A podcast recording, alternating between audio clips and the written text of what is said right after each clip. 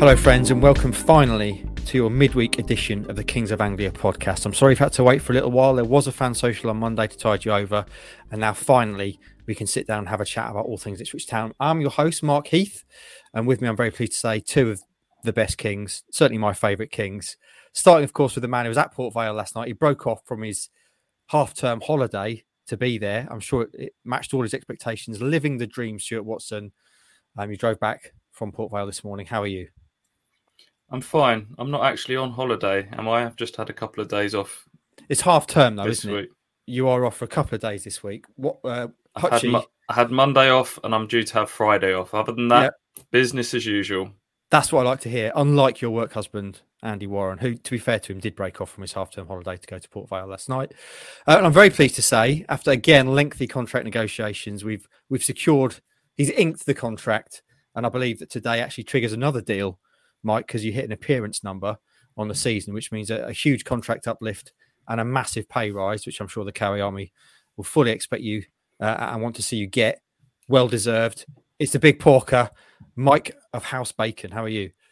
Mm, thanks very much, Heathy. Yes, I am here, and uh, you're absolutely correct. Of course, it isn't an appearance record. I won't say the number, but obviously you are correct. And uh, financially, I am I'm committed, and and that's a good thing. And I'm very pleased to be here because it's uh it's been it's been difficult been very difficult because there's been a lot of arguments and, and to and fro. But yes, delighted to be here uh, with young Mr. Watson. And uh, yes, it's, it's fantastic. Looking forward to forward to a nice little chat with you guys about all things Ipswich Town, EI, EI, EIO. Excellent. It's great to have you with us, Mike. Um, and at one point, we weren't expecting to have you with us at all for this next week or so because you, you, you've been in court I have been in court. Yes, they've finally caught up to you. I have been in court.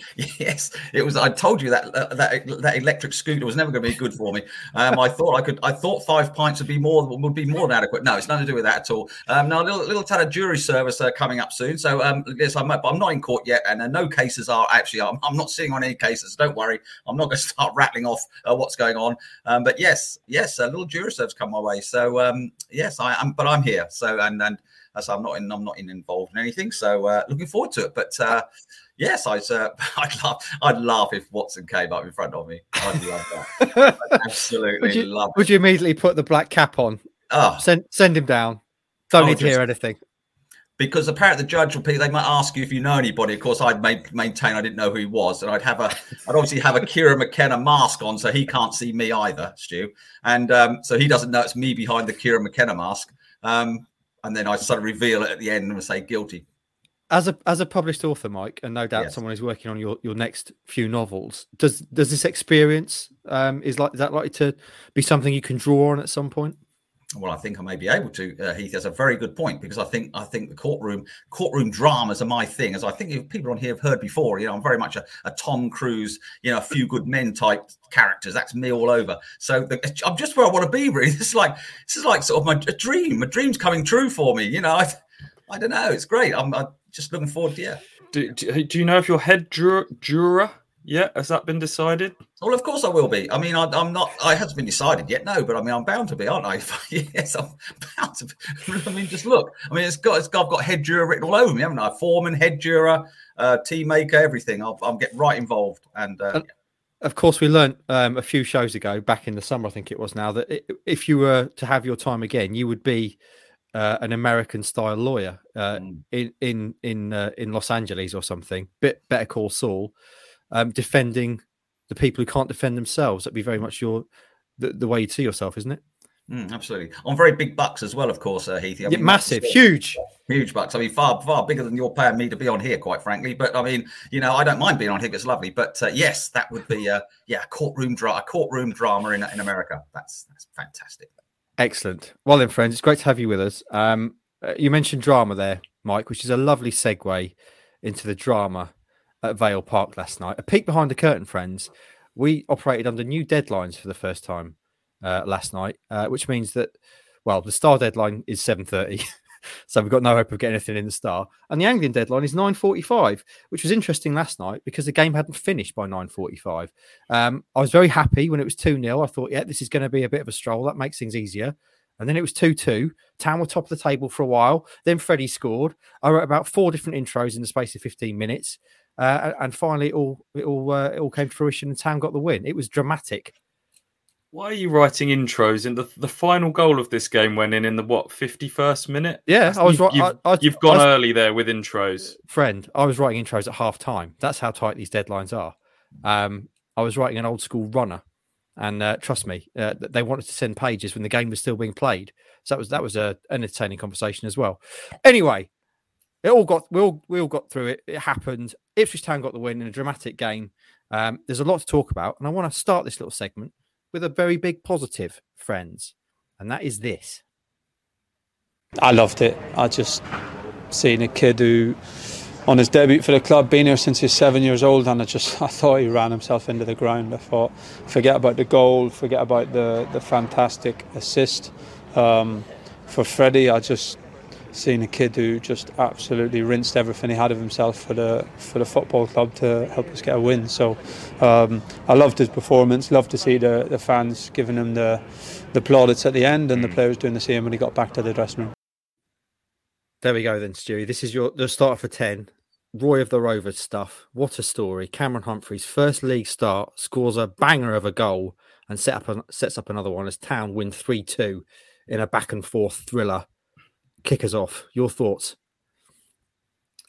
Yeah, d- delighted for him. It was that the scenes at the end reminded me of just a few weeks ago with how popular Kyle Edwards was after getting the two goals against Cambridge, and you could see how much his teammates were delighted for him and how much it meant to the supporters as well. And it was exactly the same with with Cameron Humphreys last night. We've known for a little while that Ipswich have got a, a talented young player on their hands in Cameron Humphreys has never looked out of place at all when he's been parachuted in for cup games, got a little taste of league action in more difficult circumstances off, off the bench last year. But this was his first full, this was his first start in the league. And um, yeah, once once again, didn't look out of place at all. He, uh, yeah, goal, assist, but his, his, general performance, I thought, was was pretty was pretty good. Um, yeah, I think everyone will have seen the goal by now. The sweetest of, of left footed strikes. They're always sweeter off the left foot. I don't know why that is, but um, he won't have caught many that that cleanly. Fizzed through the crowd into the bottom corner, and, and the assist was as impressive, if not more impressive, actually. If you watch when Kyle Edwards receives the ball just over the halfway line, Cameron Humphreys is in his own half and watch him. He sets off immediately. He sees the picture. He sees a huge gaping hole in front of him, and he sets off and he sprints.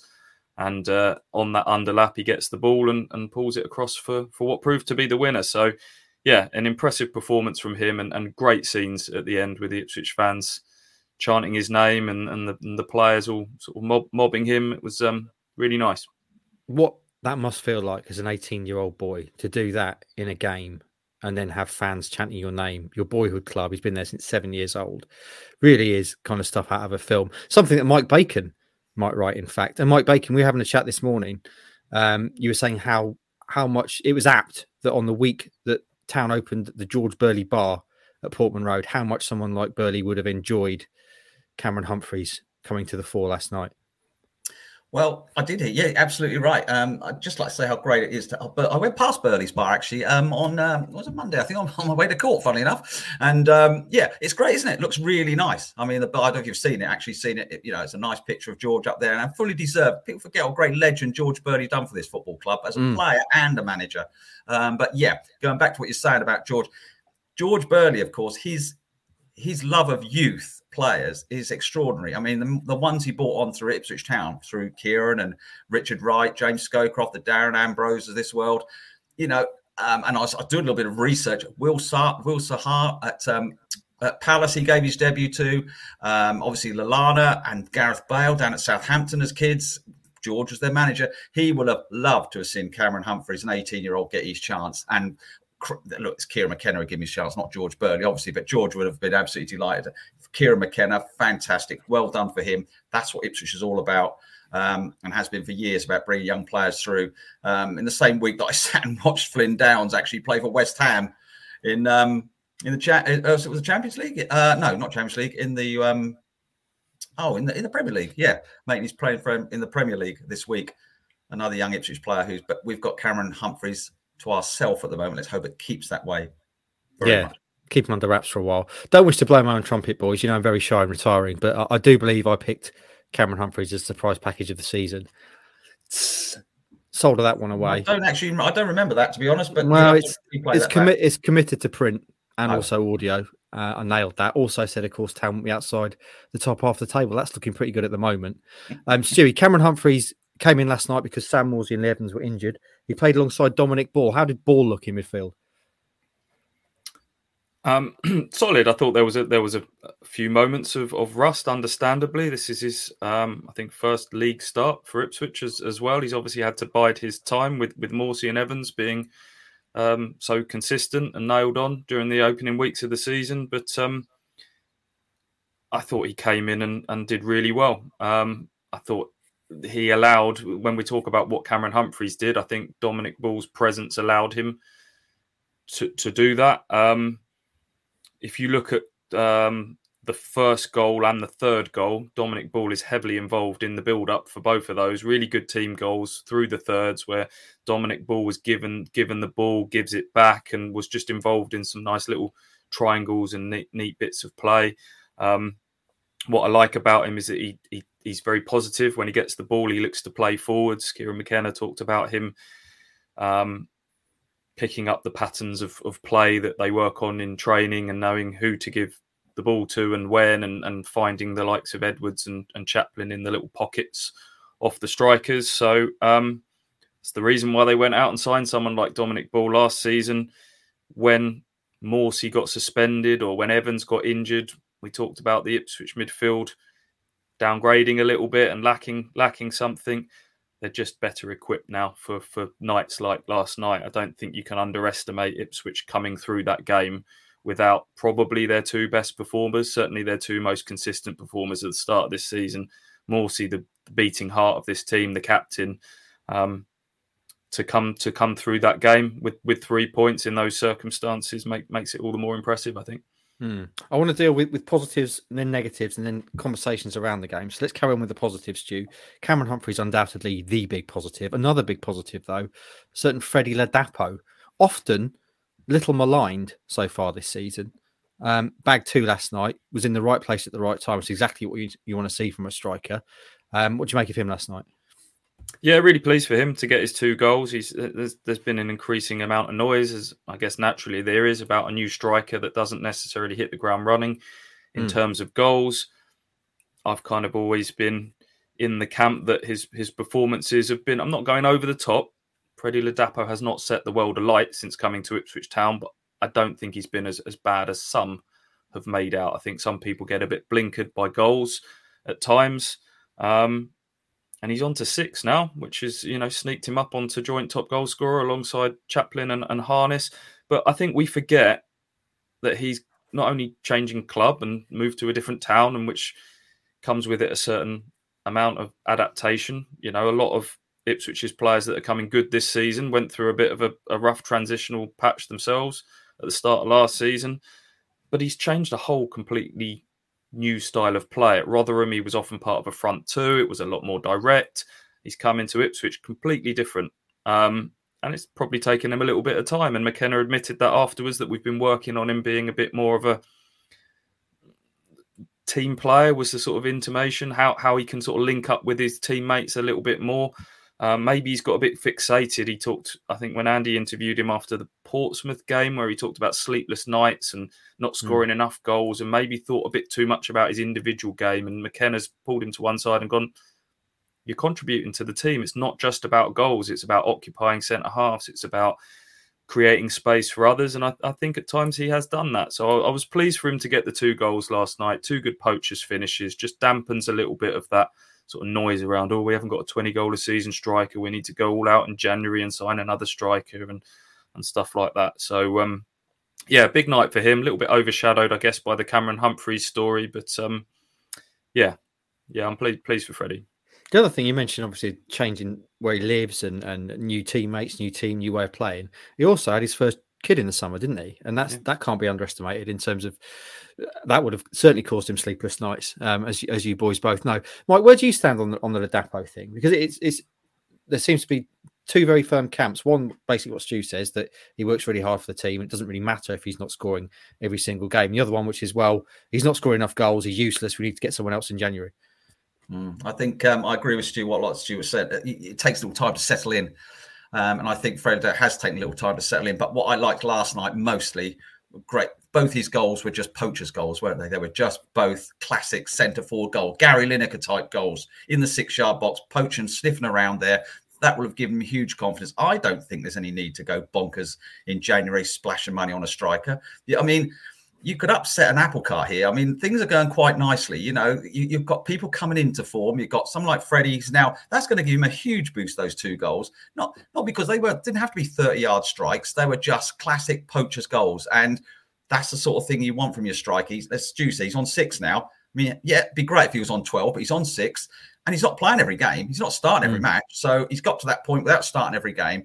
Um, I think Kieran McKenna's got this balance quite nice with strikers, and that, that front four we, we know all the time keeps chopping and changing. And look, it's going along nicely. I just, if you suddenly bring in, uh, yeah, okay, you bring in a, a forty million pound strike, so fantastic. That's not gonna, that's not gonna happen, is it? So it's only gonna be somebody else. And if it's somebody else on the same sort of similar level, what are you going to upset things? Because things seem to be going okay. And for Freddie last night, as Stu said, he, he, works hard for the team, does a lot of other things as well. He hasn't set the world alight, but those two goals hmm, could be could be very crucial for kickstarting his season. Great movement for the first goal, wasn't it? Brilliant, mm. brilliant build up. Wonderful ball from Leif Davis, who I yeah. thought again had a, had a really good game. But the movement, if you watch um, Freddie in the box, is a little feints to go one way, yeah. then moves and gets between two centre halves. Nice finish on the stretch. Um, right place at the right time. Bit of fortune with the way the ball sort of ricocheted to him for, for the winner, but um, he'll be feeling a lot better about himself. Whatever you say about strikers, and they all talk about contributing to the team, mm. they pride themselves on goals, and, and he'll be feeling better about that. I mean, he had a stinker off the bench against Derby in the previous game. I thought he hmm. came on and looked a, a look, looked way off it, like um, he was a, not happy having not started the game. And you, you met Freddie in, in pre-season, Mark, when you were doing the third third kit launch, and he's he's a very smiley, happy, positive character when when you meet him. Um, by all accounts, but I, I, wonder if he's a bit of a, you know, he's a, an emotional character. Listening to some of his quotes, and he, might be a little bit up and down with with how things go. And I think Kieran McKenna is going to be a really good calming influence on him that allows him to kind of just keep keep a bit of perspective at times. I, I, noticed that Kieran Kieran went and gave him a big big arm around the shoulder after the game last night, and um, in his post match interview, there was a lot of questions about Cameron Humphreys, understandably, and no one really asked him about Freddie Ladapo. It was I, it was only sort of when he got to the latter stages of he'd done various interviews with the club, with with the radio, and then it was only when sort of I came along. I said, "Big night for Freddie as well, wasn't it?" Let let's not forget he's got a couple of goals, and he sort of has an appreciative smile and nod there, as if to say, "Yeah, it was a big night for Freddie actually." So um, yeah, I, am pleased for him, and I'm I'm, I'm kind of he's, he's one that I'm sort of willing willing to do well. Mm. Two big positives then: Humphreys, Ladapo. You mentioned Davis as well, Stu. Is there any other positives you want to highlight before we move on to a chat around maybe the things that that weren't quite so good?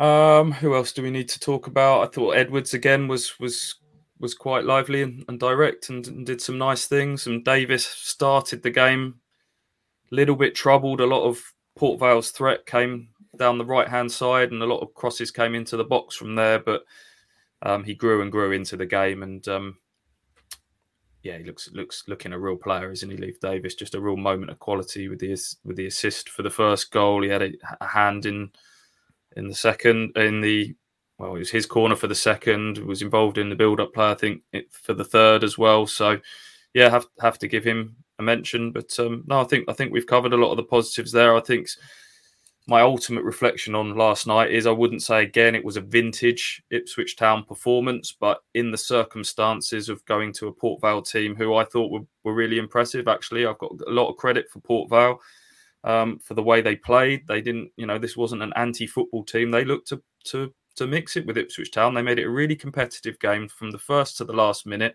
Thought they were quite unfortunate to go 2 2 0 down. I thought they'd started the better side.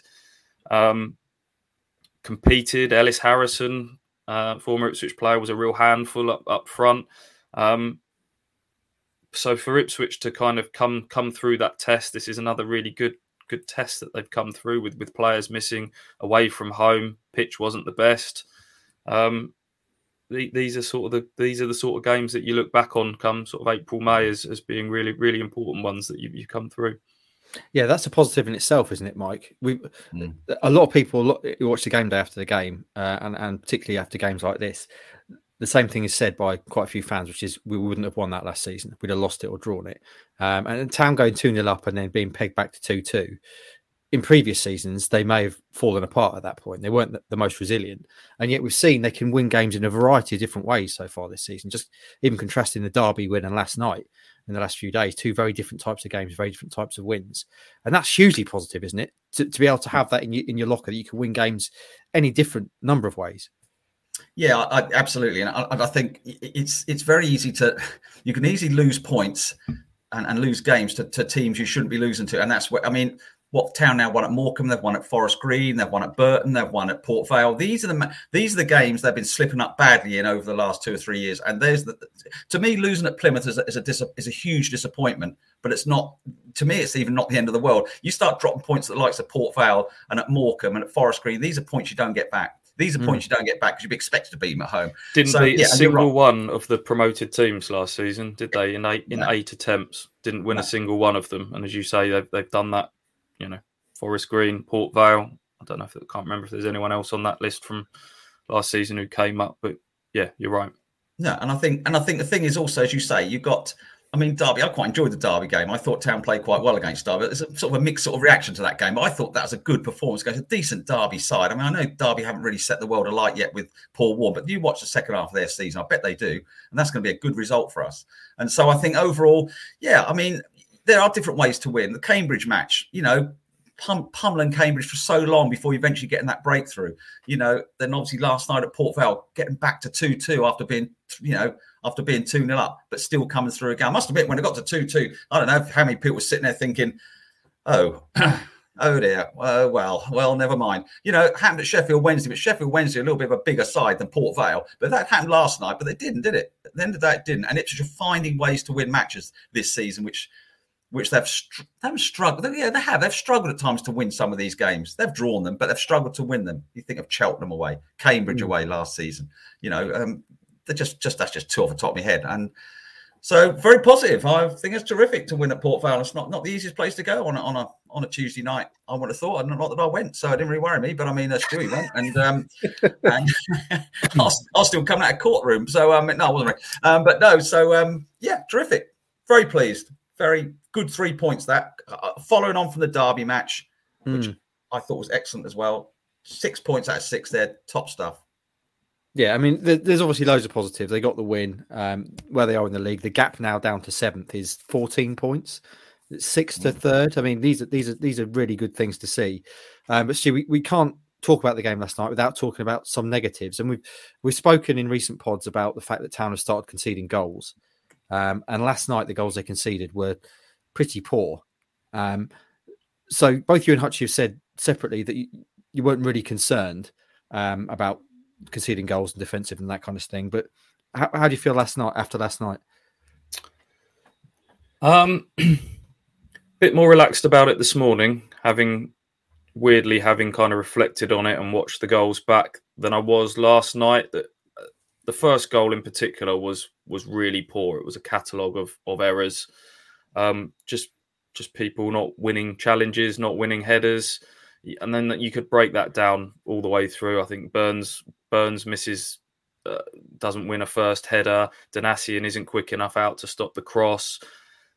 Davis, in particular, is flat footed at the back post when the guy comes in to win the back post header. Then Ball and Woolfenden sort of both misjudged the flight of the ball. And then I thought Burns should have done more to block it. He kind of got himself there, but turned his back. It was a bit of a flaky attempt at a block. Um, so all in all, that that was a pretty poor goal to concede. Um, the second one you can you can talk about. It's a immediately my thoughts was mm, a bit slack from Woolfenden again. Ipswich sort of getting caught playing out of the back. But then having watched back goals one and three that Ipswich scored, come from playing out the back, come from defenders lending it to a midfielder, getting it back. creating angles of, of attack. Um, so you kind of maybe have to uh, accept a bit of the rough with the smooth on on that one. Um, on that occasion, they got themselves in a bit of a muddle, conceded a corner, um, and then probably didn't defend it that well. Um, ball goes to try and win the near post header, maybe wasn't his to go and win. Uh, and then it's actually I've talked to praise a lot, to, a lot of praise towards Freddie Ladapo in this so far, but he, he loses his man there. He doesn't he doesn't show the desire to go with his runner, the guy who scores, Nathan Smith. So yes, they'll be they'll be quick to um to pick the bones out of that one. I think um, Ipswich Town, um, but still not still not too worried about that. I still maintain that the the, the goals conceded in the previous two games, Morecambe and, and Lincoln, were kind of freakish freakish goals. Um, I don't think there's any kind of structural issues there from a defensive point of view. If you look at the McKenna era as a whole, it's still a ridiculous number of clean sheets. It's still mm. a ridiculously low number of chances conceded per game. Um, Walton is quiet for long spells in matches, and not to say it needs to be completely brushed under the carpet, but it's not ringing any major alarm bells still for me at this stage.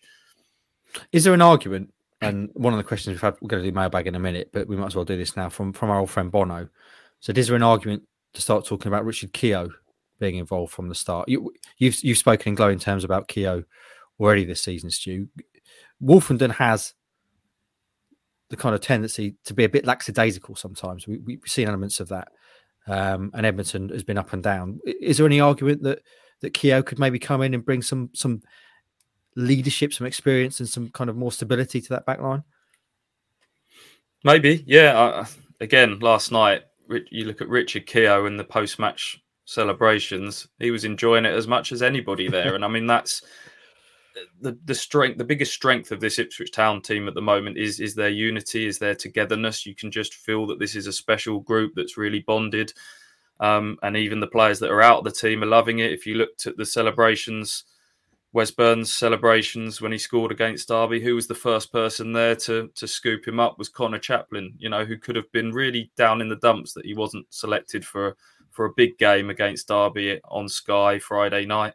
But it, you know, they genuinely are rooting for each other, whether they're in and out of the team. So, to answer your question about Keogh, I thought there might last night might be the sort of game that that we'd start to see sort of Keogh rotated in for. That we might to start to see a bit more of a rotation of the back line in the same way we have seen the the front line for the, sort of those more tricky away games, especially with someone like Ellis Harrison, who's a bit of a wily wind up merchant who you know puts himself about. Um, they brought him on for the for the latter stages, but um, you know, let's not focus too much on Woolfenden's weaknesses because he's got a hell of a lot of strengths as well, and um, that you know, there's plenty of times that he, he he coolly brings it out and retains possession and.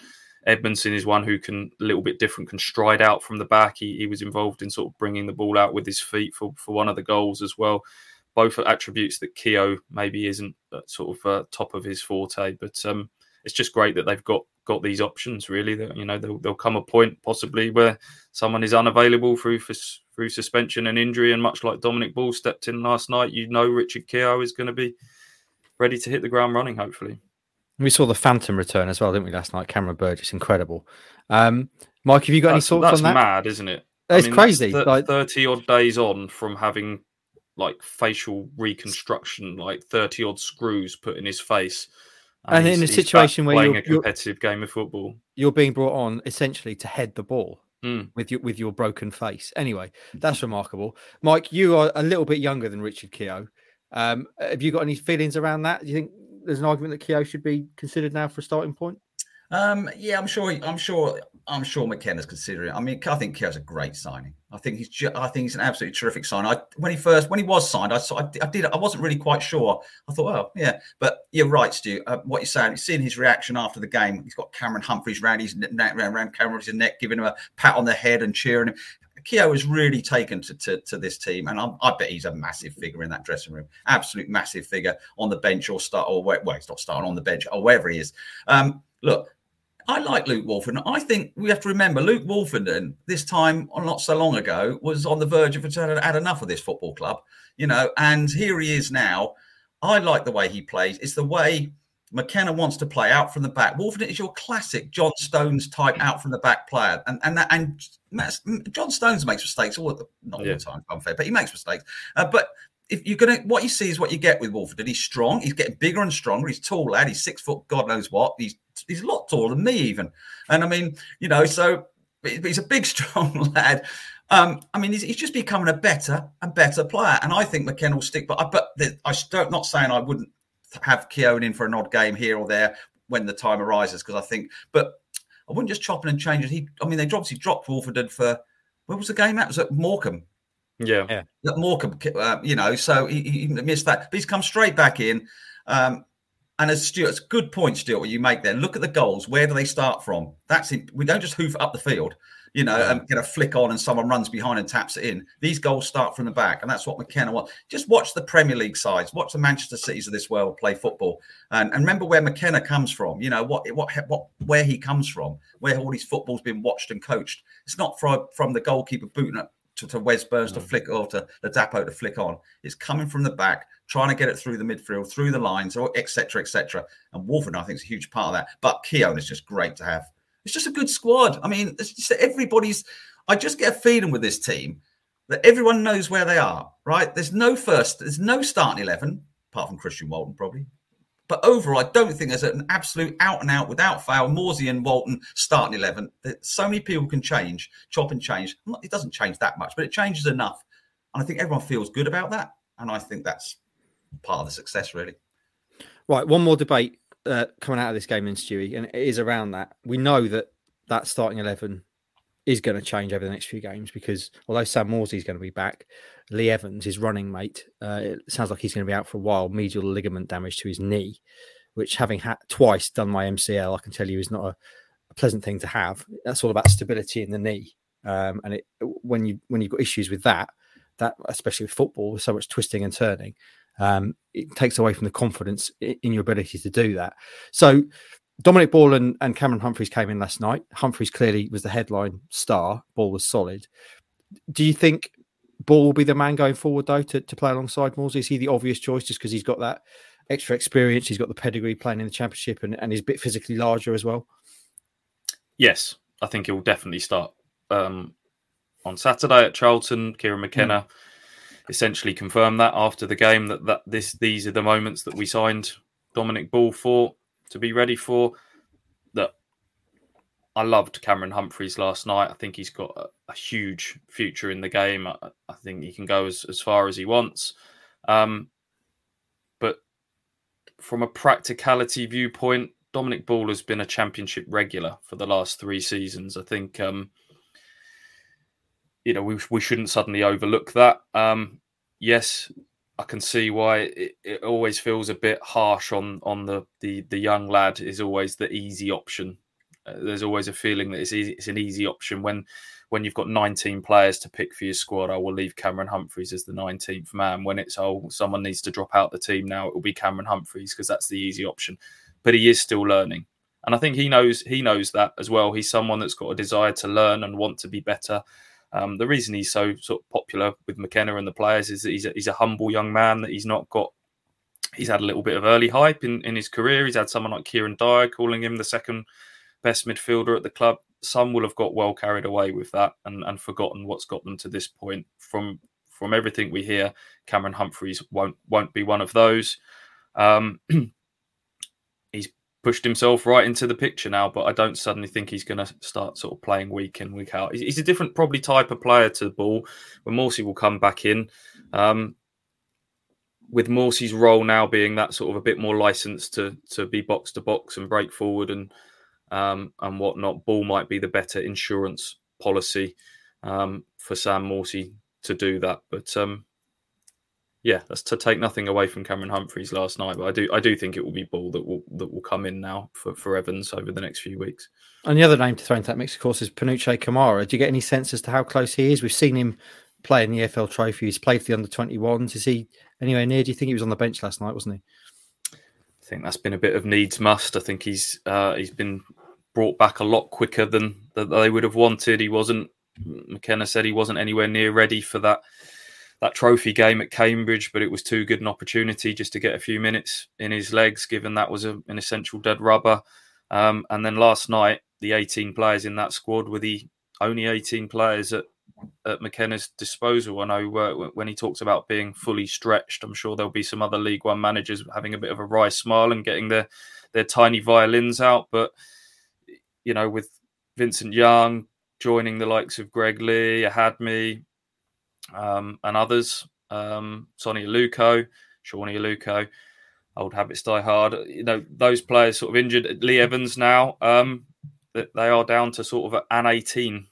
Um, so, yeah, Humphreys Humphreys has got a role to play certainly in, in this match day squad uh, over the next few weeks. Maybe not not as a regular starter, but he's he's in that 18 now. Excellent. Anything else to mention from last night? Any other notes to you? I think we've we've given that a good half hour chat, and I want to get to a mailbag. You got anything else to mention? No. Excellent. Let's move on to mailbag. We know when Hutchie's here, we don't do the song because we simply can't match up. So I'm going to dive straight in with a question from Mike Bacon. This is particularly for you, I'd imagine, Mike, from Dawn Portman, who says, which he's talking about Town and, and Ipswich Speedway, who actually rode on Monday night, incredibly.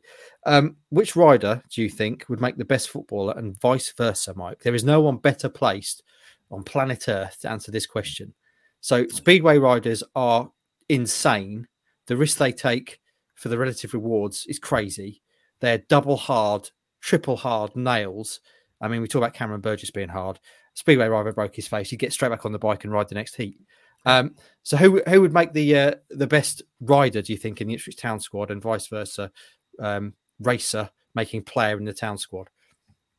Okay, now a lot of our Ipswich Town fans here listen to this because it's obviously an Ipswich Town podcast, not an Ipswich Speedway podcast. But mm. you hmm. might, you may not, or you may may well have, or you may not have heard of Jason Doyle. Now, Jason Doyle is the Ipswich Witches number one and former world champion. He's an Aussie. I think he's about 35, 36, and he is as hard as the hardest nail you have ever seen that you've ever picked up and tried to bang into your fence. This guy is so tough. He's I've seen him catapult over fences shake himself down, pick himself up, and win the rerun. He is as hard as nails. He would be your ultimate centre half at Portman Road. I'm not saying it'd be much, there'd be a lot of flair, but there wouldn't be strikers stroll past Jason Doyle. Um, I don't know how fast he is. Um, he's fast on a bike, obviously, but I don't know how fast he's actually in pace wise on, on a football pitch. But I wouldn't want to be either in a centre midfielder up against him or a striker up against him at centre half. Jason Doyle Speedway, Ipswich, Witches number one, will get an Ipswich Town team easily. And for, as regards Ipswich Town, now, is there a Speedway rider among them? I'm telling you, there is. I'm is telling you, there's a Speedway rider right there, right in that. Port Can I road. guess? Can I guess? Go, go. Well, obviously, you need to be quite small, don't you, to be a Speedway rider? So, that, although Burgess has obviously got facial fractures in, in his double hard, I can't see him doing too much on a bike. So, I'm going to say Conor Chaplin. You're absolutely right. Conor yeah. Chaplin is spot on, Heathy. Conor Chaplin is the ultimate speedway rider. He's he's he's he's, a, he's not not that big. You know, it's no good being too big and chunky and hot, but he's a tough little character, and he's got the right. He's got great. He's got great. He's got great balance. He's got great balance on the football pitch. So he'll have great balance on a speedway bike. I'd love to see Conor Chaplin have a go on a spear, but I reckon he'd be absolutely fantastic, and he'd have wonderful balance. He, has got good reaction. You watch him playing on the pitch. He's always moving quickly. So he'd have good reactions at the speedway at the tapes. The tapes would go up off they go. Chaplin at the first bend. Bob's your uncle. Do you know who'd be the worst? You're going to tell me. Sam Morsy, because he wouldn't be able to grip the, the handlebars, would he? Just r- runs with his hands splayed. you, you, ever watched the, the, Sam Morsy jazz hands when he runs? I've not, but I will do now. Look out for it. What? This is a total digression, but I would argue that speedway riders, pound for pound, in the world of sport, are probably the toughest single athletes you could you could find. Is there any other contenders you can think for that, Mike? Well, I've been watching Speedway a long time, and I've seen some pretty horrendous. I mean, I've seen I've seen riders dislocate the shoulders and go in the rerun after they've been popped back in again, and all this sort of stuff. I mean, I've seen some horrendous things. I mean, they only brought the concussion thing in about a year, six months ago. I mean, riders would go in the in the rerun with a concussion, let alone be out for, for be out for a week. Um, there aren't many sports tougher than speed because the, the bikes have no brakes and the and the, the crashes are just phenomenal. And yeah, do you know the only thing the only thing I've seen that's more mental than speedway is speedway on ice. they've gone. They've gone. Let's take this this sport, which is incredibly dangerous as it is, no brakes on the bikes, riding into big walls at speed. Let's put that on ice. Have you, seen, have, you seen, have, you, have you, seen, the spikes? Have you seen the spikes in Yeah. the wheels? The Yeah. spikes are about two inches long in the wheels. So if they come off, they then go spiking into the, each other. But yeah, It's, But it's ab- absolutely mental, absolutely mental, and they deserve every single penny they get paid. Those those speedway boys. Right then, um, question for you, Stu, from friend of the show number one, DJ Daryl Jones in Jacksonville. You just returned. He says it's a cold Tuesday night in Stoke. The classic football cliche, as daunting as advertised. Um, I think somebody has already replied to Daryl to say, actually, I think you'll find it's Burslem, um, which is correct. Um, there was an element of sort of Stoke, Tony Pulis Stoke about Port Vale direct at times. Um, don't want to sort of um, be too disingenuous to their performance because I, th- I thought they were they were good and competitive and tried to take the game. But yeah, there was an element of some a few long throws into the box and a bit of direct play and Ellis Harrison putting himself up up front a little bit. So yeah, that is probably the equivalent of Ipswich uh, coming through their cold Tuesday night in in Stoke test in current day League One terms. and of course, and of course, two teams with two of the biggest um, pop legends planets on the planet, who are their biggest supporters: Ed Sheeran versus Robbie Williams. A lot of Ooh. Robbie. We had a lot of Robbie on the, the PA Yeah. last night. Does Robbie Williams still still count as a thing? He's, Oh, I mean, he's yesterday's man, isn't he? Well, a little, a little bit, Heath. Come on. I mean, it's like saying Elvis Presley's yesterday's man. I mean, he's still a legend, isn't he? You can't just just because Put- he's not not because he's not number one in the charts. Put your Grammys on the table. Let's see how many Sheeran's got compared to Williams, shall we? Uh, Oh, we we'll love, we it. love, we love Ed Sheeran far more than Robbie Williams. Of course we do. But I mean, it's just, and if there was a fight, I don't know who'd win. But I mean, what I'm saying is, it's, you know, that's just that must have been. It's a pop, a pop classic matchup last night. Excellent. I'm going to go straight to this next question because it's a perfect segue. Matty Willis wants to know if you were all in a band together, who's playing what, including Andy and Ross. So I think we, I think we've done something similar before. The KOA pop band. We decided, Mike, you'd definitely be the front man in Yeah. your leather trousers. Um, I'd be playing a, a, a, some sort of triangle because I have no musical talent whatsoever, and jumping around a bit like Bez. Stu, what what do you fancy? I had Mike down as the Bez character here, actually. Just lots lots of energy and some maracas, but Mm. I'm happy. I, to I reckon. I reckon Mike's probably got be- a much better voice than I have as well. Ross would surely be the obvious choice for a Bez character if there is one. True. Um, uh, what do you fancy playing, Stu? Are you, we're, uh, we're you- struggling here. We can't all be Bez. There's not much of a here, is there? um, I can see Andy on bass. Just Oh, absolutely. Very, All cool day in the long. Just- The Iceman, just yeah, Yeah.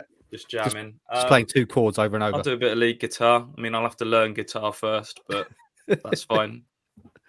Mike, have you, have you ever been in a band? You strike me as someone who might have been in a band in your misspent youth. Well, I did. Yes, I did. I did. I did spend a little time in a band. Playing. I played the drums. Would you believe? Um, I was actually yes, yes. You see, you're, yes, all- you you're have to be the eyebrows. drummer. You're the guy from the Yeah. the Muppets. Is just going going mental. Not the guy. No, not the guy from the Muppets. I did used to go a bit crazy, yeah, because I, they weren't my drums. They're my friends. They're my friends' drums. So I used to bang them like crazy. I did. I, I did go a bit mad. I must be honest. I'm not saying I was very good at it, but uh, it we weren't really, really, really a band. It was more sort of a sort of a, collection of sort of people making a lot of noise. We had a we had a guy who did do the maracas. He just sort of jumped around to the maracas, um, but we never recorded anything. What's the band Did you- called? I'm going to say, did you have a name? It was called the hairy thing under the carpet. It was a, it was a group. um, it was a it was a it was a, a group that we just formed. It as a yeah, just after just around about sixth form. Mike, incredible thinking on your feet there because that story is complete nonsense, clearly, and you've just come up with the name just like that. Fantastic. Fantasy World. yeah. Right then, uh, where are we? Question for Mike you. would, Mike would do a really long solo, like a, a uncomfortably long drum solo, where like, is he finished yet? It's like three minutes. Spotlight purely on Bacon as he's just smashing the drums. Um, Kevin Quinton, Stewie wants to know who are the top three opposition teams that played town so far this season. Says I thought Port Vale played really well last night. So obviously you'd imagine Plymouth have to be in there because Yeah, they they Plymouth were number one comfortably. Weirdly, Burton probably have been up there in terms of sort of top top tests. I would say. Um, I thought that was a game that could easily have gone gone the other way for Ipswich. Were really under the cosh in the early stages of that match. Uh, just looking through the rest of the the fixtures so far. Um, Lincoln, I guess, the fact that it was the other defeat and um, for different reasons, they were just very, very difficult to break down, very organised. You look at where the wins have come from, that's six wins away from home now, which is one shy of last season's final tally, seven mm. wins away from home in the whole of last season. Sometimes I think some of the toughest games this season are going to be the home games against mm. these bottom half sides, Cambridge, mm. Lincoln, where teams come to Portman Road with no real ambition and set up to sort of um, defend and maybe nick something on the counter. I think those games might be a little bit tougher than going to somewhere than some of the, these away games where teams feel that they have they have to at least try and sort of uh, give Ipswich a bit of a game. Right, let's do a few more. Dinsdale, Mike, this is one you can both answer. Um, says Davis, best signing of the summer. Um, when I rank them, I've had Marcus Harness at the top, but I routinely get these things wrong. And of course, that was after his his red hot goal scoring start. You boys, Stewie and Andy, have both been singing Davis's praises pretty consistently. Where, where would you rank him, Mike, in terms of the best signings of the summer? Um, well, I must admit, I, I, went to Forest Green at the start of the season. He, he didn't really set the world alight much there, and in fact, he had quite a quite a, uh, a very un, almost like unimpressive, a very let's say it's just a, a very quiet start to his uh, life as an mm. Ipswich Town player.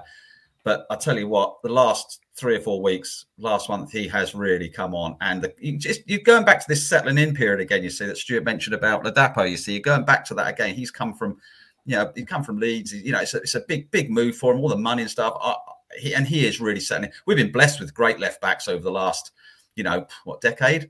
And I mean, and now you're going to have Davis is going to be up there. I think he's going to be. He's you just tell his confidence, the, the runs, the moves, the the working in the, the passing inside, working with people. Um, yeah, he's he's. I think he's going to be end up by the end of this season. We're going to look back at him as being the the, the summer signing. He's the best signing, no doubt about it. Some engine on him as well, isn't he? Mm. You know, he's. I think we, we talked about it looking more like a back four than a back three, I think. But he gets up and down mm. all day long. And I thought when when the game got a bit gritty last night, and when they were seeing that out at three two, he made a, a, string of really vital interceptions.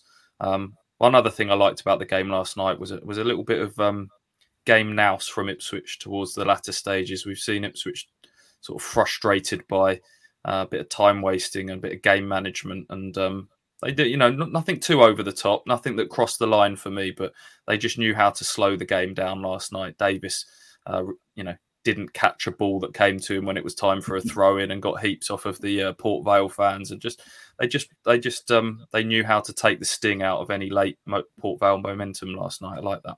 Is that part of the Stuart Watson dark arts? Yeah, it's part it's part of the game. I think there's definitely a there's definitely a line there that can be crossed, and some certainly do take it too mm. far. But um, yeah, sometimes it's just being a, being a bit smart when to slow it down. Ipswich are clearly coached to keep the ball in play as long as possible. I think sometimes they take that a bit too literal. As soon as they win a free kick, someone wants to spot it and play it, and that's not always the best option. Hmm. I think they need to learn that there's times in games that you need to feel how the momentum of the game is, and and is it is it right sometimes? I think almost robotically, it's been so well coached into grab the ball, spot it, play, and sometimes you just think slow, slow it down a little bit. And um, I think they're they're learning when to do that and when not to. Right then, four more questions left. Two football, two non. I suggest we do football first and then finish with a bit of fun. So Stewie, Foister says, perhaps controversial this, but in my opinion, Chaplin's form has dropped off a cliff in recent in recent times. What have you made of his last six weeks or so? Um, not been. He's not been as as good. I would say. Uh, maybe dropping off the cliff, probably pushing it a, a little bit. Um, yeah, I think both him and Harness probably have not. Uh, you know, the goals for them came in the early parts of the season. Maybe both of them haven't been as effective um, in recent games. Maybe part of that is there isn't the same sort of players sort of pushing them from from behind with with Aluko injured and um, that the rotation numbers aren't aren't quite there in that position. But no, no, I think you know what you're going to get from from Conor Chaplin. He'll, his moments of quality will, will come again, and he, you know he's someone that always gives every ounce of energy to to the team. So um, yeah, I haven't, I haven't got any huge concerns there with with Conor Chaplin. Okay, final football related question, um, Mike. Sweet Welsh Prince, Harvey Davis. If you haven't watched game day last night, go back and watch it because the lights go out on, on Harvey and Ross as they're doing their, their game day bit. And Ross, like the pro he is, keeps rolling as they walk towards a, a better lit area and continues. Anyway, Harvey says, I think Janoi Donacien, captain last night, is looking a little fatigued over the last few games and could do with a rest. Do you think we'll see KVY given a run at some stage? I can't recall McKenna resting Donacien at any point in the league, but that right side is looking a bit weak, weak of late. Uh, I think Janoi Donacien will play if Janoi Donacien feels he's fitting well to play. And I think McKenna rates him and I think he likes him and I think he's a strong player. I think, you know, again, you're looking at characters, aren't you? Donacien's a strong character again. Is he, is he, is he struggling a little bit? I don't know. Maybe, maybe not. He's got Wes Burns in front of him. Has Wes Burns been as good this season as he was last? Maybe not um, up to now. But I, I, I mean, KVY is he was out injured last night, wasn't he, or ill? Um, I can't see Donacien being. I don't see any reason Donacien will suddenly just be dropped. I'd be surprised if he suddenly was. Maybe he's got. I mean, you've got the FA Cup game coming up. Maybe you might rest him for that. I mean, I don't. You know, maybe you might rest for something like that. But Donacien has been terrific for Ipswich Town this season. I, I, think we forget again. This is a guy again. Go back a few, few years. Talk about character. You know, mm. this is a guy really has been under the has been under a lot at Ipswich Town over over the years. You know, you can go on his back catalogue at Ipswich Town. It's not not that great, you know. He, and he's he's worked really hard to get where he is, and I think he's done fantastically well. Um, I, I, think he'll be fine, and I think McKenna McKenna doesn't keep picking him because he doesn't rate him.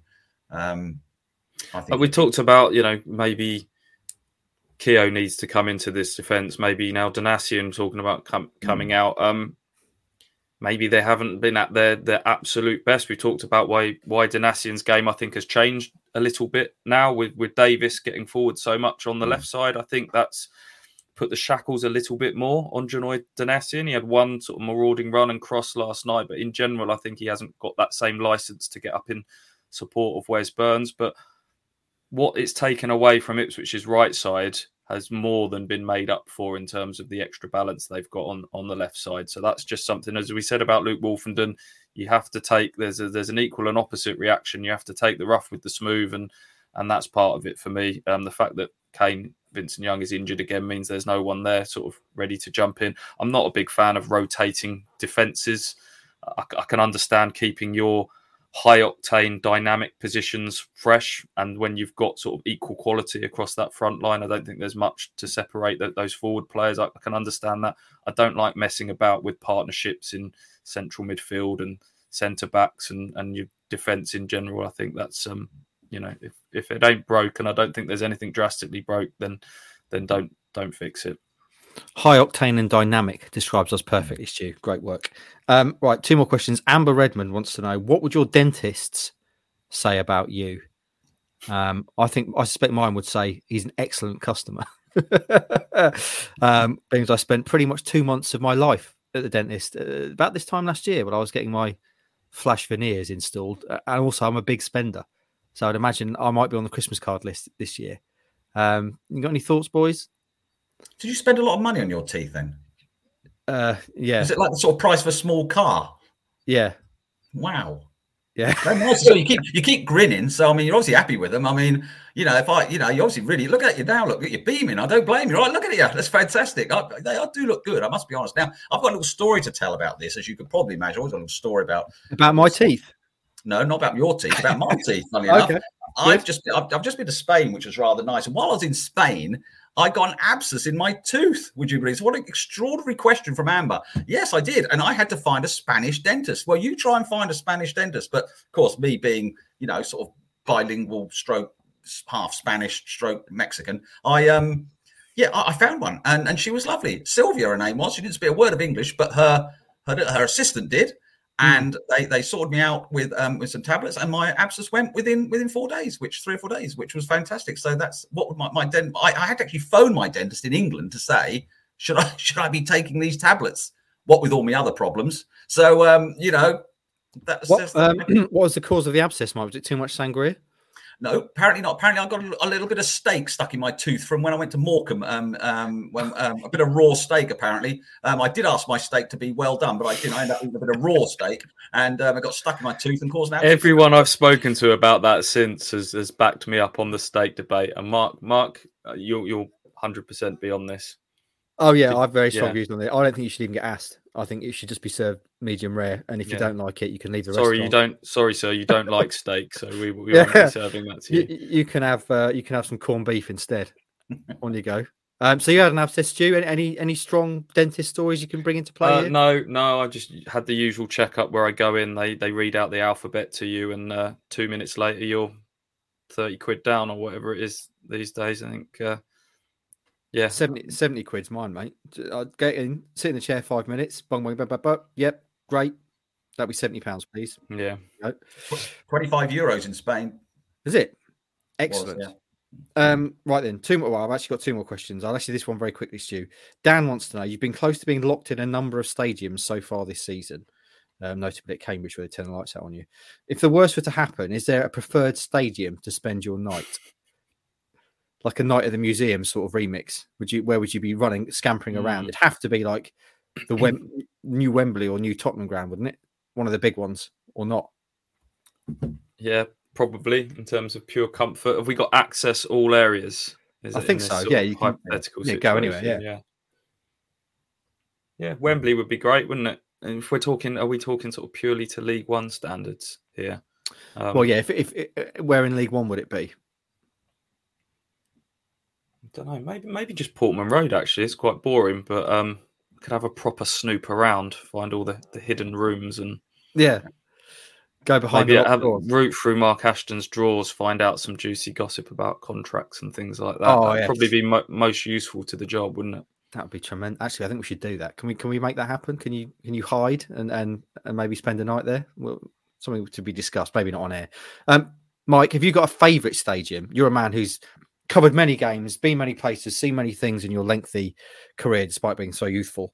Um, have you got a favourite stadium? It doesn't have to be football. Is there a particular favourite place you've ever been? Well, one of my favourite stadiums is actually um, Cradley Heath Speedway, which was um, which was stuck out in the black in the Black Country, which is uh, in the West Midlands, of course. Which, of course, uh, many, many of you, well, it's not there anymore. Wonderful, wonderful old stadium, fantastic. That and Hackney, Hackney Stadium, Hackney Stadium, East London, now an oldie superstore. But I mean, in, in its day, classic, wonderful Speedway Stadium. Um, oh, as, um, oh, just wonderful football wise. Well, no, no, I, I, I went to Valencia. Um, they're big. I've forgotten what it's called now. The Valencia ground, um, Mestalla or something. Mestalla. I think it's Mestalla. That's Mhm. a fantastic ground. Wouldn't mind getting stuck in there, but it's pretty big. But I'm like Stu. I'd like to be stuck at Portman Road because I think there's some wonderful things go on there that we're not. I mean, all them lights that go on the grass after the game, Stu, all them heaters and stuff. How long do they stay on for? Do you wonder? I- I'd just like to be there till they're turned off. I mean, it must be fascinating. Uh, you could easily hide at Portman Road, couldn't you? After a game, I mean, no one would find you, would they? If you hid up Yeah. somewhere. You'd be flashing up. You'd be flashing up swear words on the uh, on the advertising boards, wouldn't you? The big screen, just for fun. Yeah, replace some of the artwork of just pictures of, of me and Andy just Yeah. subtly. See See, if how long anyone notices. The, you know the the Morsy and Ball, big cutouts right outside the opposition tunnel. Yeah. We get a couple of them of It can't be long, boys. It can't be long before you're up there, boys. I've got to be honest. Um, final question, Callum Pritchett. I like this, Callum. Who's in terms of town? He says, "Who's the teacher's pet? Who's the class clown? Who are the best mates? Who are the lads with matching school bags? And who's the naughty kid in the back corner? Who's the one always forgetting their homework?" So that's about 19 different questions there, Callum. Um, so I'll go through them one at a time. Quick fire, please. Watto, who's teacher's pet at Ipswich Town? Do you reckon? uh, who's in the managers here? I don't know. Any thoughts? Who's parched in Peter Crouch terms? Um, Well, uh, Morsy, I'd imagine, as captain, would have to be close to to being teacher's pet, wouldn't he? Mm, I, I, yeah, you'd say skipper, but I'm not sure. I, I, I wouldn't go that far. Richard Keogh, uh, we Mm, recently we've seen pre-match. You see the coaches having a little powwow, and Keogh's Keogh's always involved in that. I might, I might say Richard Keogh there. That's a good shout. Class clown. I think Wolfie's the obvious leader there. Would Would you agree with that? Edmundson, I think. so, Edmundson. yeah, between the, those two, yeah. Best mates, Wes and Conor. Yeah, Dapo, Dapo and Edwards. Yeah. Uh, so that would also probably cover matching school bags. Who's the naughty kid? that would be Woolfenden. Wolf, yeah. and also, finally, who's the one um, always forgetting their homework slash not doing their homework? Woolfenden again. Woolfenden. He's in Yeah. quite a few of these, to be honest. he is, yeah, yeah. Um, right then, that brings us to the end of mailbag, friends. I hope you enjoyed it. Some good ground covered, both football and otherwise. And the only thing we have left to cover as we approach the hour mark on this pod, I hope you're enjoying it, is Charlton this weekend. And it seems ridiculous on a Wednesday afternoon. They've just played last night. Stu's barely got back in the door. And I'm immediately going to ask him about Charlton on Saturday. But it's the only time we're going to have a chance to chat about it. We're not going to do another one of these this week, probably because of half term time off, etc. So um, I'm, we're not going to go into any great depth. I can't say honestly that I've looked in any great depth at Charlton at all. But there is one obvious talking point here, which is probably the, the main one we can talk about, is just how different it feels going to Charlton this time this season. Because the trip to Charlton last season was probably the nadir, the low point of the entire season. A very, very dark night at Charlton where obviously Town lost 2 0. They were really bad. There was disputes between fans and players. Um, Big Totes, of course, got got into it with fans. Really, really bad night on what was a pretty bad season. Um, and yet this time round, it couldn't be more different, could it, in terms of feeling? Yeah, I think that was the Cameron Humphreys debut, league debut, Yeah. wasn't it, for Ipswich as well? Came on quite late in that, so that shows you he's come full circle since then. Talk about sort of not being the right circumstances for him to kind of um, shine as a young lad compared to, to last night. But um, yeah, that was just after Paul Cook had gone, wasn't it? And everything just looked so confused and muddled, and I think everyone's heads had completely gone, players and fans alike, going in, into that game. Um, when was that? I'm just having a look at the date. December seventh, less than less than a year ago. That's mad, isn't it? It already feels like an absolute lifetime ago. Um, Scott Fraser, another little Yeah. subplot there. Sounds like he's Yeah. starting to um to come good at Charlton, starting to provide a few goals and assists for them. Played for Ipswich in, in that reverse fixture at the Valley last season. They've just started to hit a bit of form. I don't, as I say, same as you, I haven't massively looked in, into Charlton so far. They lost 2 0 at home to MK Dons last night. Ryan Inniss, their big giant centre half, got sent off, so he'll be suspended, which is um, a plus point for Ipswich. But prior to that, they'd um, they'd won three in a row. They'd beaten Exeter 4 2 at home. Um, they'd beaten Shrewsbury 1 0 away. They put three goals past someone else. I'll look that up as, as we look. So, yeah, maybe some some some signs that they'll um they might get them Portsmouth. They beat three 0 so that's obviously a big a big Mm. result. So, um, yeah, in, interesting game. I'm uh, being interested to do a bit more of a deep dive into Charlton over the next couple of days and see what's in in store for Ipswich. Scott Fraser narrative. I like it. Um, Mike, if if someone had said to you after that game last year that in less than a year Town will be going to Charlton, second in the league, fourteen point gap to seventh place, and with an entirely different feeling, would you have would you have believed them? Uh, no, of course you wouldn't. I mean, it's been extraordinary, hasn't it? I mean, what what a turnaround, as Stu said, in, less than a year. I mean, I think I went to the game the year before. I think they drew nil nil when Cook was there. That seems a lifetime away now. Um, yeah, I mean, it's been extraordinary turnaround. Uh, the feel good factor is what it's all been about. But not only that, they've actually got results on the pitch now, and they're getting them consistently. It's, look, the, the fans and the team are all in tune. I mean, this is this is part of it. The celebration at the end, even if the town lose, that even they lost, lost to Lincoln, you know, or that or dro- dropped two points at, at Sheffield Wednesday, fans are still appreciating hugely what's going on at Portman Road, and that's that's all they ever want. And you know, they want to know they've got a, a group of people, a, a team of people who are giving it the hundred percent, which they are. Um, yes, extraordinary turnaround, isn't it? Going to be a tough game Saturday, mind you. Um, Hmm. never like going to a team who've just lost 2 0 to, I think MK must have been bottom or second bottom. So they're going to be, uh, although I think Stu's right, Inniss being suspended, if he is suspended, which I assume he will be, that'll be a big loss for them because he's a, he's a key player for them. Um, but yeah, what a fantastic turnaround inside a year. Incredible. Mm. Wonderful. Charlton away is always fun as well. A sheer number of Ipswich fans that, that Mm. go to that game as, as well, just down down the road. Um, always sort of evokes memories of the Noel Hunt late winner in the in the playoff season of, of 14 15. Um, really, really looking forward to that. Every Ipswich game now feels like it means something, like it's an occasion, home or away. 1700 again there at Port Vale last night, um, which is which is fantastic. We we keep saying it, um, and yeah, we, you know, win win lose or draw, there'll there'll be more drop points along the way. But I, you know, we called it very early on. They they look pretty nailed on for top six now, don't they? And it's just mm. a case of whether they can sustain this this top two push and um, just enjoy the journey because this this is a this is a team, this is a group to to be proud of that people feel connected to that that people feel proud to support at the moment. And these um you know these sort of moments in time don't don't come along too often. So hopefully people are just sort of enjoying it. I know there's been a few sort of questions about oh so and so's form has dropped and uh, some of the wins haven't been that convincing at the moment. Don't don't get yourself sort of too caught up on on some of the some of you know picking too many negatives out of this at the moment. It's never going to be perfect, but so much of this is is good on and off the pitch at the moment. So I think we should we should try and enjoy it as much as we can. It's a real shame I have to actually say anything after that, Stu, um, because that would have been the perfect way to, to end the show. A nice little soliloquy from from Stewie Watson. Um, friends, is there anything else to mention? We've done just over an hour, which is pretty much spot on for a podcast. It's been excellent to have Mike Bacon with us. Uh, a rare cameo appearance. Clearly, he's, he's, by far the highest paid, so we have to limit his appearances. Um, anything else to mention, boys? No, no, no. Thank you very much, Edith. As I said, it's, it's been nice to be, to be back here. And as I said, on Stu's absolutely right. British fans enjoy enjoy this ride because, uh, as somebody who's been following town for a long time, these seasons don't come around very often. And this is potentially, and it's still only potentially, of course, got the opportunity to be one of those seasons that hopefully you might be talking about in 10 years' time when you say, Do you remember that year when that town went up and we are on the Cornhill and Kieran McKenna was throwing the, he dropped the uh, League One trophy on top of the mayor's head and things like all these sort of funny things that might happen in the years to come. I'm lucky to have seen quite a few of them already, or the, the, the few that have taken place. So let's hope, let's hope come May we're doing it again.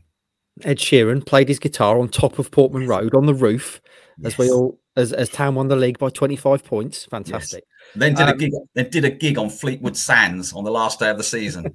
fantastic. These things may happen. Right then, friends. Um, that's been this week's podcast. As I say, I don't think we're going to be back with you uh, in the flagship mode anyway uh, this week. There'll be another fan social tomorrow night to uh, keep you up to speed and also look ahead to the Charlton game. Uh, please remember to support our sponsors, Manscaped. Use the code KOA at manscaped.com for 20% off and free delivery. All the excellent club are there. Mike, I'm sure in your absence from the show, you've been manscaping every day. Uh, I did a little bit this morning, funnily enough. I won't tell you where. Excellent. That leaves a little mental image there for, for leave the listeners with and the viewers. Uh, and also support us across all our social media Kings of Anglia on YouTube, Instagram, Facebook, and Twitter. Um, it's Wednesday afternoon. We're going to start building up now to Charlton. The boys will be there this weekend. Enjoy the game if you're going. Have a great weekend. Follow it with us if you're not. And we will speak to you again next bloody ruddy time. Have a good one, everyone.